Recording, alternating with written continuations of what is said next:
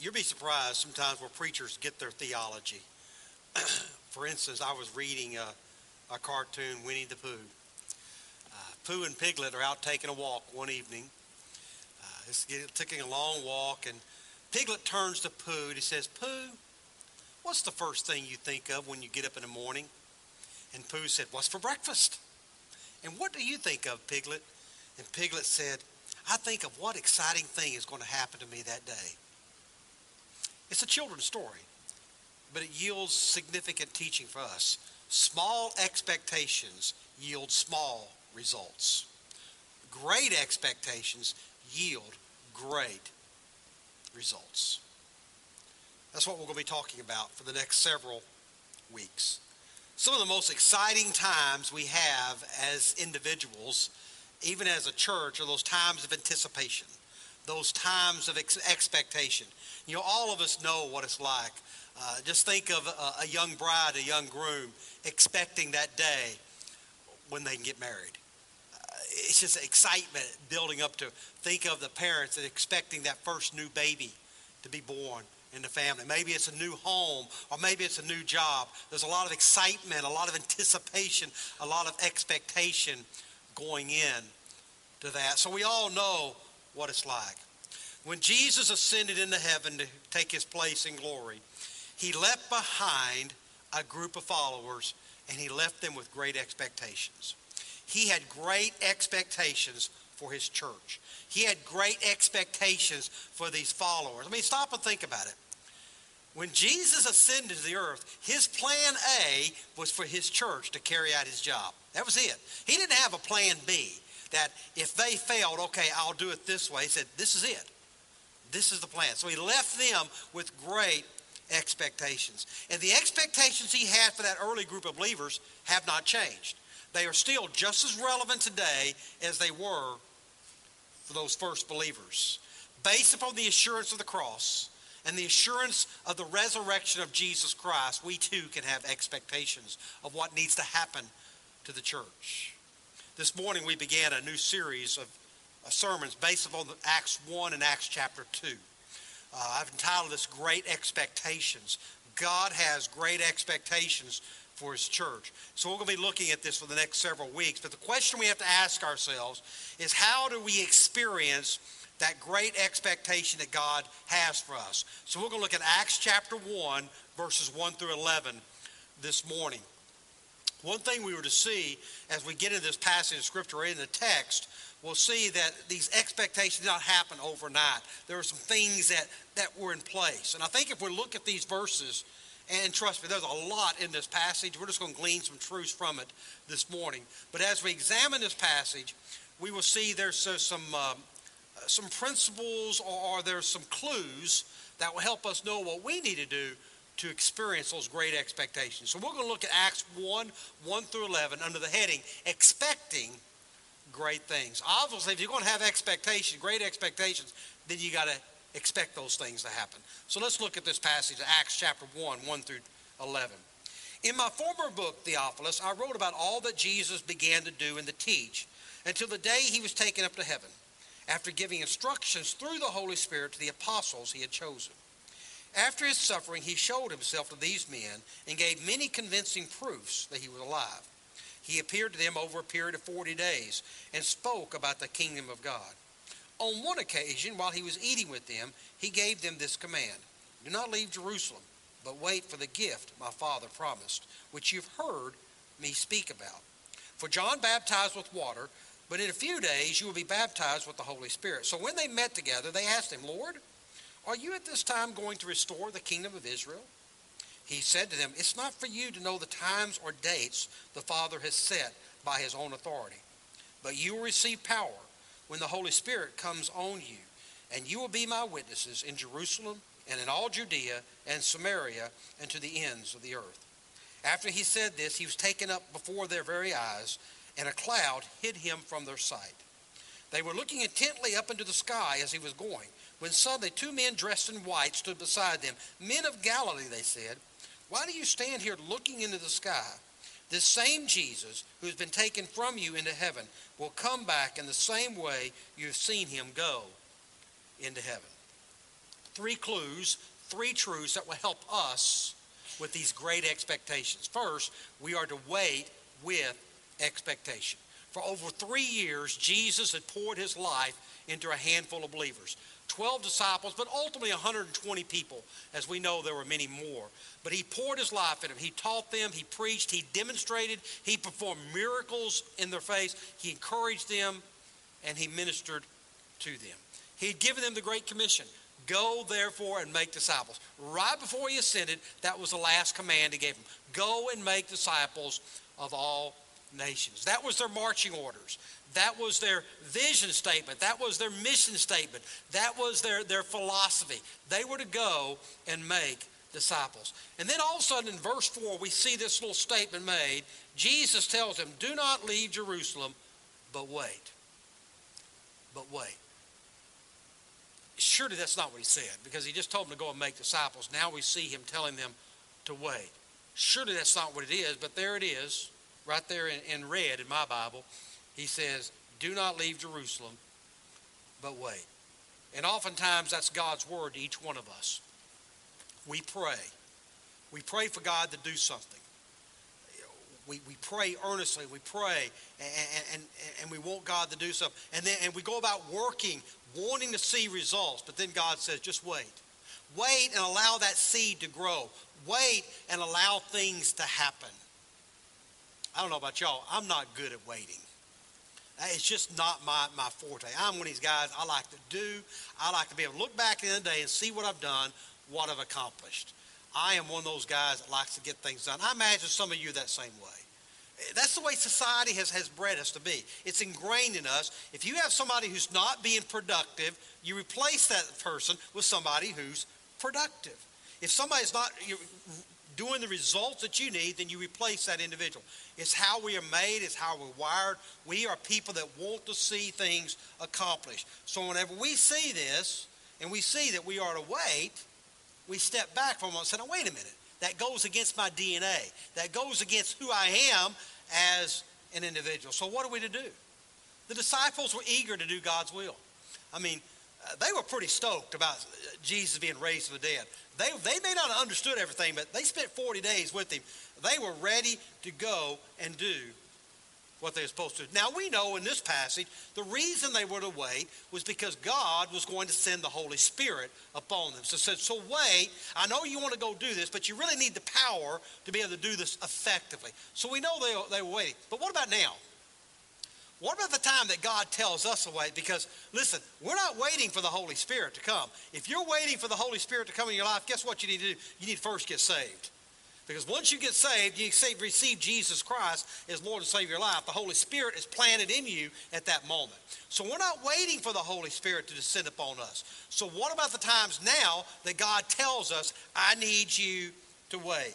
What are we supposed to do? Are we supposed to sit back on our hands and feet and just you know, not do anything? There's a valuable principle for us to learn in verse 7. Look at verse 7 once again.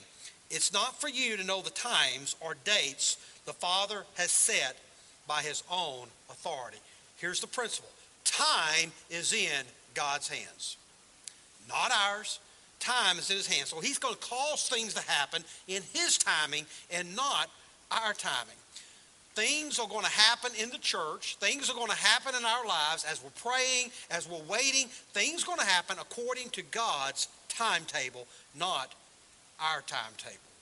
I think sometimes our, our response to God must be uh, I just know God has a sense of humor. Because God tells us to, to go and do something. I say, okay, I want you to go do something. I don't know, God.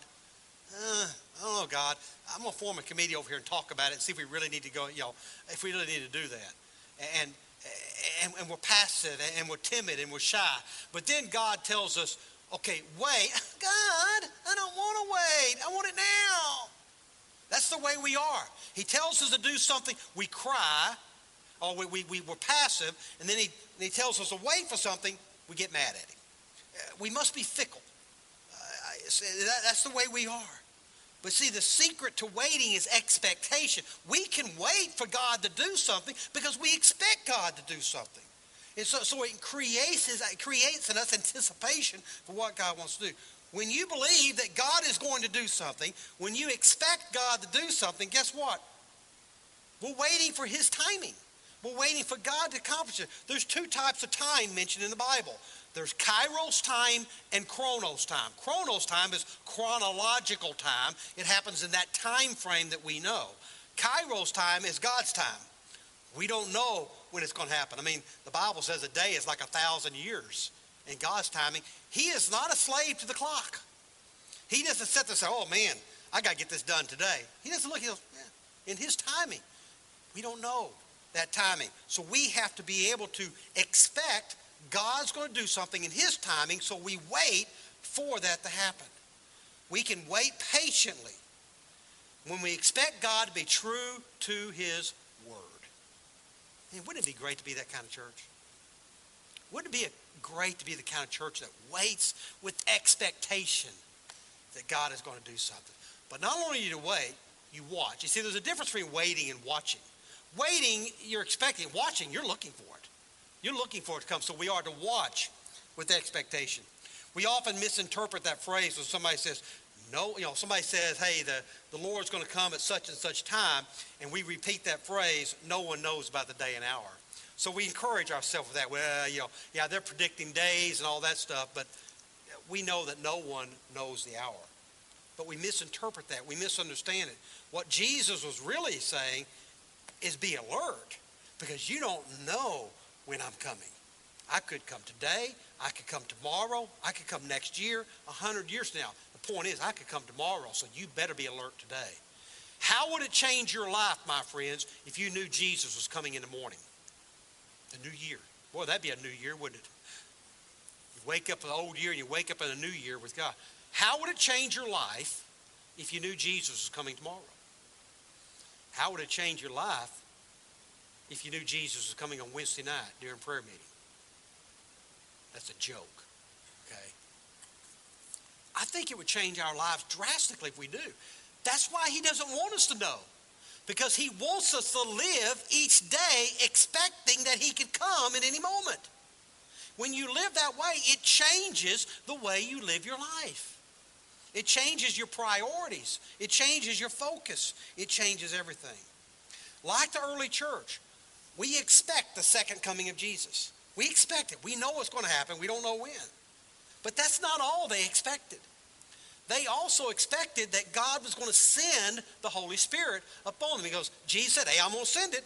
You're going to get the power. And when that time comes, this is what's going to happen. So they were expecting that, the promise of power. So they waited and they watched for God to keep his promise because God is faithful, God is true, and God will always keep his promise. How about us? Do you expect God to keep his promises? Do you truly live with the expectation that God will keep his promises? Do you come to church expecting God to work? Do you come to the worship service and expecting God to work? Look, when I when I stand up to preach, I don't know if y'all know this. I expect every Sunday that somebody will walk the aisle. Every Sunday, I expect it. I remember hearing uh, somebody. Uh, I think they was talking to Charles Haddon Spurgeon one time, and and Charles Haddon Spurgeon asked uh, one of his students. He goes, "Do you expect students? To, do you expect people to come forward every Sunday in church?" He goes, "Well, no, I don't expect." He goes, "That's why they don't come." Because you don't expect it. And so when, when nobody can, uh, when nobody comes forward, you know what I do?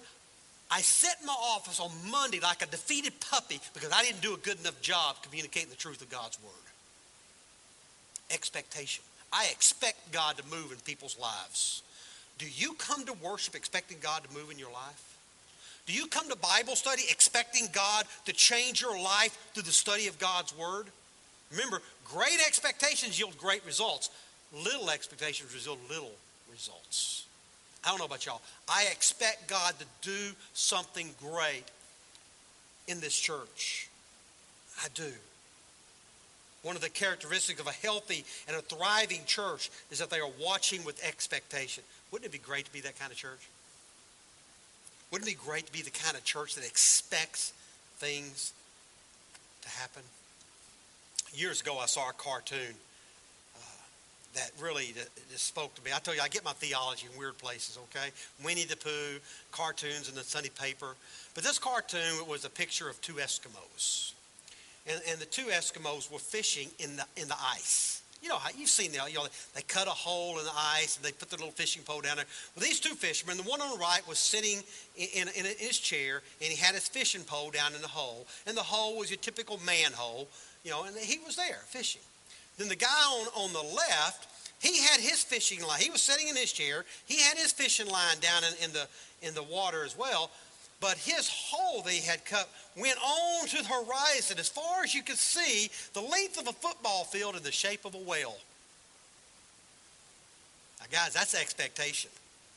That is a guy that he is expecting that he is going to catch something. There is nothing that's going to come through his hole that he ain't ready to catch.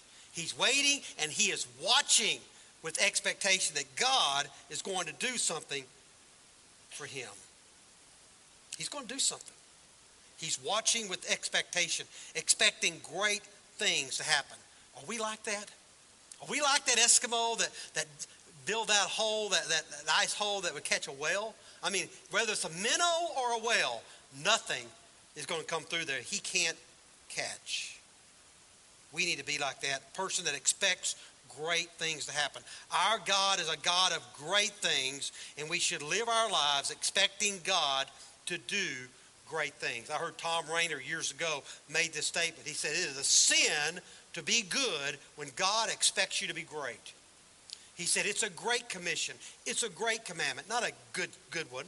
It's a great commission, a great commandment. It is a sin to be good when God expects us to be great. Listen, my folks, it is a sin for our church to be good when God expects us to be great. We should never accept something good in the place of what is great. We should always be striving for that.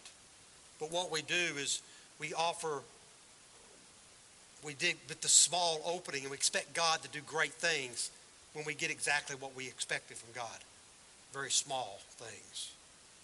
I expect God to do something great in this church. I do. I've been saying this three and a half years. I'm still here. I'm still just as believing in it as I was the first day I came. I expect God to do great things in this church. So because of that, I watch with expectation. And I watch and I see things going on. I said, hmm, I think it's God. I think God is doing that. And so, so I'm watching those things because I don't want to miss when I see God doing something. I don't know when God's going to do greater things, but I'm watching and I'm waiting. I know the way it's going to happen for us is when we as a body of believers start living our life with that kind of expectation that it's going to happen. So we wait with expectation. We watch with expectation. One more, and you knew I was going to get this in here. We work with expectation we work with expectation. Those of you that know me, I am not one of those guys, well, let's just go and pray about it. I believe in prayer. I pray every Saturday morning and I pray on Wednesday night. But folks, I am not going to use prayer as an excuse not to work. I'm not going to do it. I always say we should praise if everything depends upon God and work as if everything depends upon us. I say, but when you pray and you're praying for God, you better make sure that when you're praying to God, that you're willing to be used by God to be an answer to the prayer that you're praying. If you're not willing to be the answer, for instance, let me give you an example. Lord, save my neighbor. Lord, would you lead my neighbor to Christ? And God is saying, I would love to lead your neighbor to Christ. Why don't you go tell them about Jesus? Oh, no, God. I really want you to use somebody else to do that. Now, he might. But you should never pray a prayer unless you're willing to be the answer to that prayer. That's why I've told y'all a thousand times before, and I'll tell you a thousand and one times more. That's why when I think about my, my children, my, my daughter, and my grandchildren living in Washington, D.C., they have no relationship to a church, no relationship to God. You know what my prayer is? God, could you make some church up there relevant to them to reach my grandchildren? And the minute God says that to me, the minute I say it to God, you know what God says to me? He said, Are you being that kind of church to the people in Waco? And I think, Oh, my. What about the students at Baylor? What about the ones living over? Am I being the kind of church that's reaching somebody else's grandchildren? See, you see what I mean? It's that give and take. You pray, but then you say, but God, I also want to be used by you to accomplish great things. So it's not enough just to wait and watch. You got to work. Verse 11, notice what it says Men of Galilee, why do you stand here looking into the sky? The same Jesus who's been taken from you into heaven will come back. Expecting the return of Jesus will drive us to do more than wait and watch. Because we're expecting Jesus to return, we are busy, we are actively engaged at the task Let's go back and talk about our Eskimo buddies again. Think about that guy on the left that, that dug that hole, that ice hole the size of a, of a well. You know how many saw blades he must have wore out trying to dig that hole? You know how much effort he must have put for? Yeah, I mean, it didn't happen overnight. Maybe he formed a committee to get it done, but I doubt it. You know, it took a lot of work. It took a lot of energy. It took a lot of time for him to develop that hole. But there was nothing that was going to come through that hole that he wasn't prepared for. But he had to work. He had to work to receive those expectations he had. I tell you, you can't be around a person like that and not get contagious. You get around that type of person, it just, it just exudes excitement in, into other people. It, you, you, get excited uh, about, about his anticipation. And it should be uh, tr- true of us as well. We get around that type of excitement and say, Lord, I just want you to do it because I just want to see what you're going to do in this guy's life. Man, this is exciting, God. We want to be around that. I remember I had a friend of mine several years ago. He passed away in a car wreck, but he was a pastor of a rural church down around Brownwood. I can't remember the name of the church. I want to say Mullin, but I'm not for sure. Anyway, he was a pastor. We were in seminary together, and he said it's a senior adult church. And he took over the church and went there, went there to provide some leadership for it. And one of the first things he did is he, he moved some senior adults out of their Sunday school class and put them someplace else. I said, Are you crazy? He said, Yeah, I am. And then what he did is he, he painted the room a different color and he put little tiny tables in there with little, little tiny chairs and like chalkboards on the wall and stuff like that. And then he went and bought some little children's literature and he trained a teacher to teach the class. And of course, this is a senior adult congregation. They said, We ain't ever had any little children here, and we never will. And he said, because he's much wiser than I was, he said, Well, that may be true, but we had to be prepared just in case. Just in case. So they got the room, trained the teacher, and every Sunday that teacher would study her lesson and nobody would come. But after several months, after a lot of work by the pastor and his wife and his family and some others in the church, they got one little child to finally come to Sunday school. One little child. A couple of weeks later, that child brought a friend, and they had two kids. Remember, they had none, now they got two. And over the process of several months, maybe even a year, they had six kids coming to Sunday school class where they previously had none. And then they saw the pastor doing this weird thing. He was in another room cleaning out a storeroom that hadn't been used, cleaning it out, painting it, and they say, Pastor, what are you doing? He goes, They all have brothers and sisters. You see, that pastor had expectations that God was going to do something.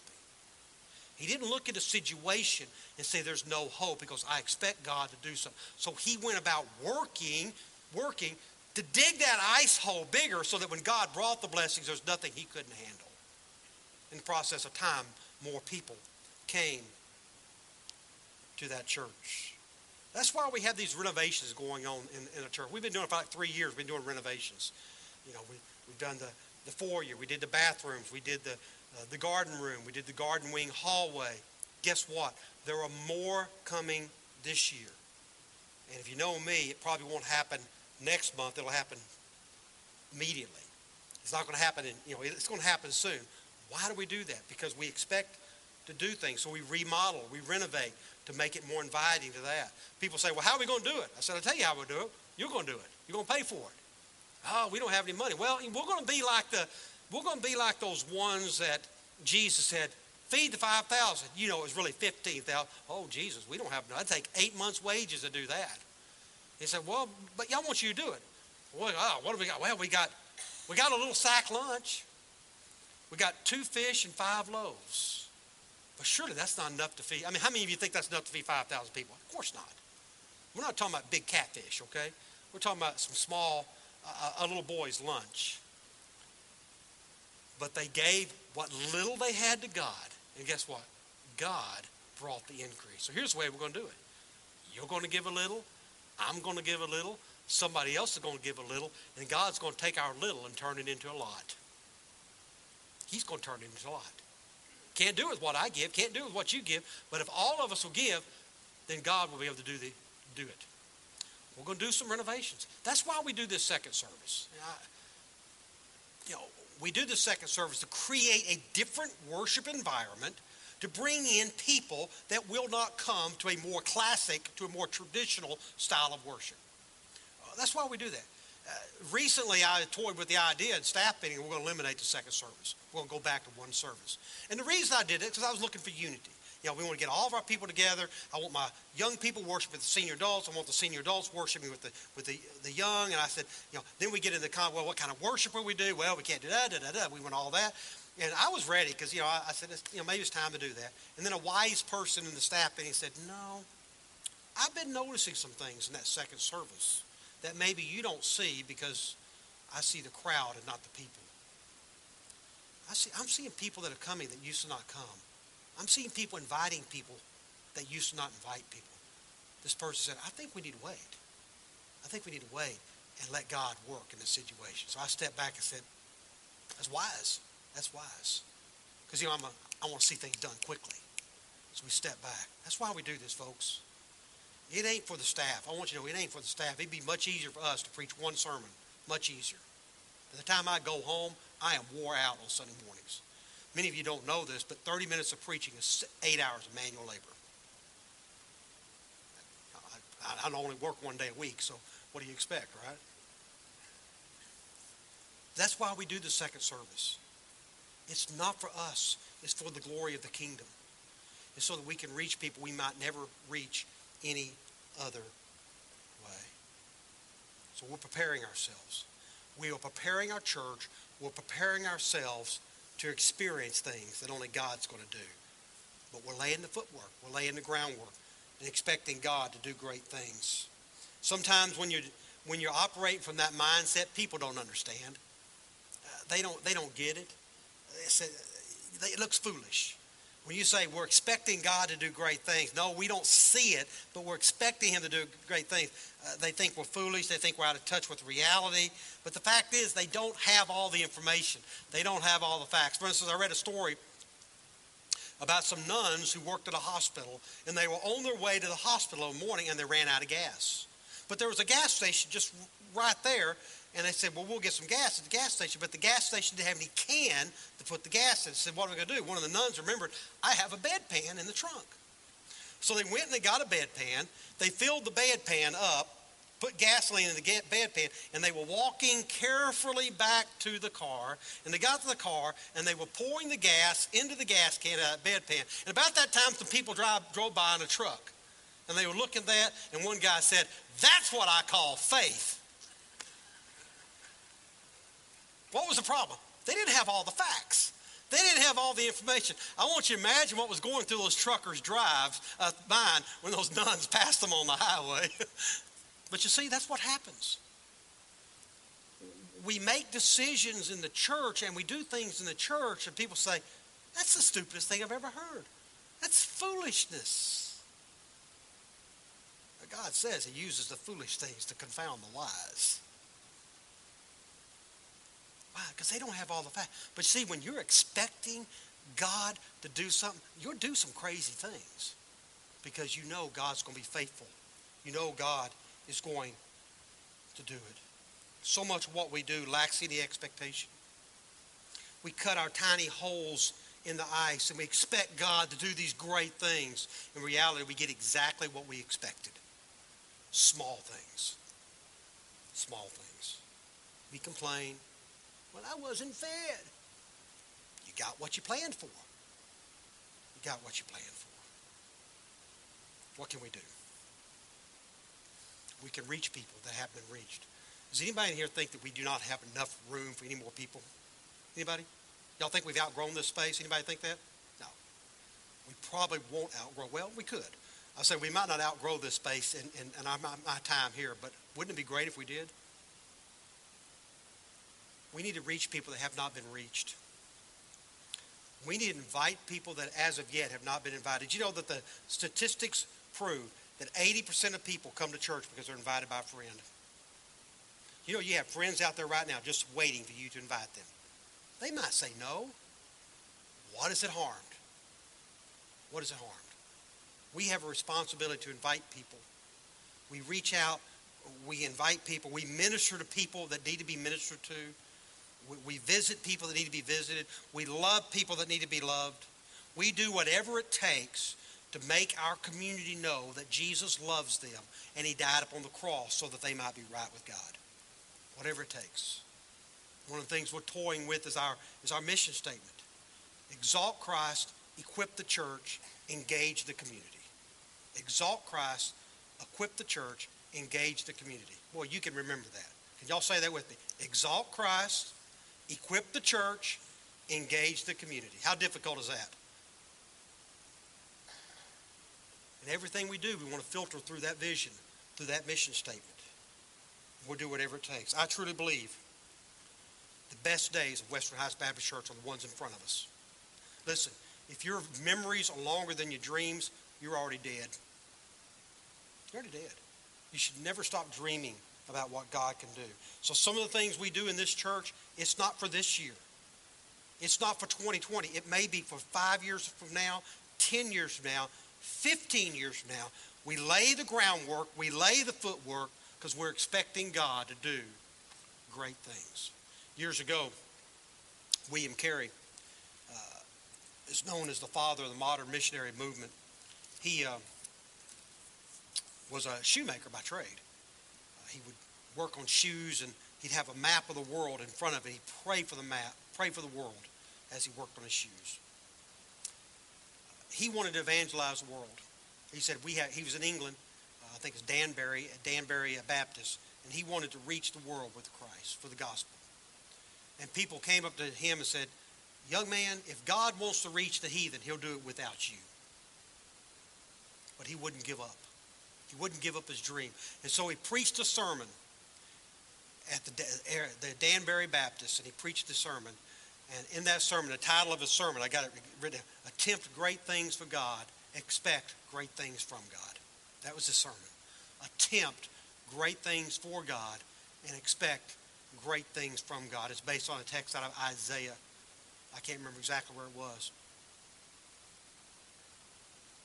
Why did he? And then from that, the people were inspired, and William Carey became known as the father of the modern missionary movement.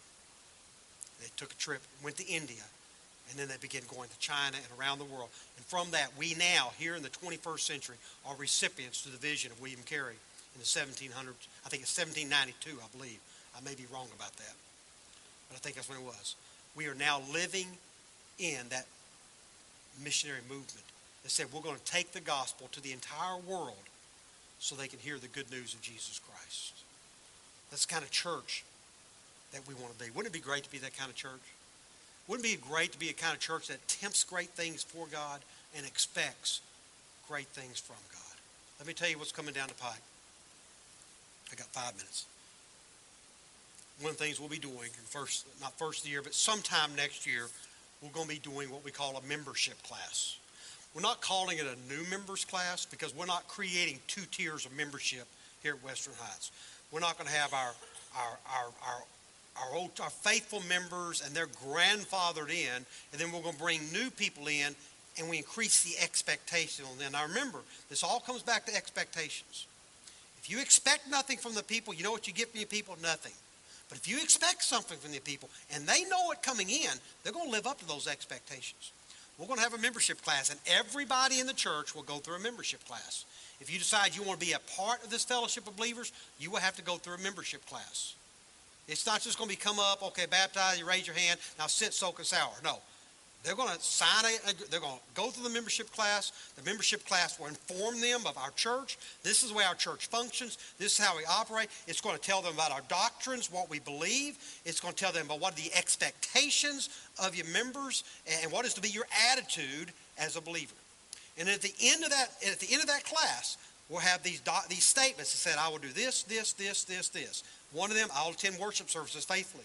Two, I will be a part of a small group Bible study. Three, I will engage in mission opportunities and ministry opportunities in the church. Four, I will support the church financially. And they're going to sign it. They would then say a membership agreement they will sign. Now, if people don't want to sign the membership agreement, that is perfectly all right. But here's the thing you will not teach Sunday school, you will not serve on a committee, you will not be involved. Why is that? We want you committed to the membership agreement. Said, I am agreeing this is what it looks like to be a member of Western Heights Baptist Church. Now, we love you and we'll support you. We'll be there for you. You just won't be, be part of the serving group. Does that sound harsh? No, it's not harsh. You know what we call that? We call that discipleship. We call that ex- raising the expectation of the church family because God is going to do something awesome in this church. And the way it's going to do that is when we raise the standard of expectation of church. It's not a, it's not a weeding people out. It's just saying, look, if you come to be a part of Western Heights Baptist Church, we got some expectations of you. And this is what we're wanting you to do. So that's one of the things that's going to be happening. Uh, it may not have, may happen in February, it may happen in August. Don't know exactly when. There's lots of things that have to happen between now and then. But that's the way we're going. Now, I told them in the first service, I told them we taped it. We actually taped this sermon. So here's the thing. I'm on tape now. I can't get out of it. A lot of things I can say and I can get out of it because it's not recorded. Now it's recorded. So now guess what? You have to hold me accountable to do it. But now you know what's coming. And it, will be, it'll, be, it'll be something that, to be honest, it's not going to affect most of you. You know why? Because you're already doing it. You're already doing it. But we've got to raise, you know, I never imagined that Jesus says, says, okay, I want you to go and make disciples if you feel like it.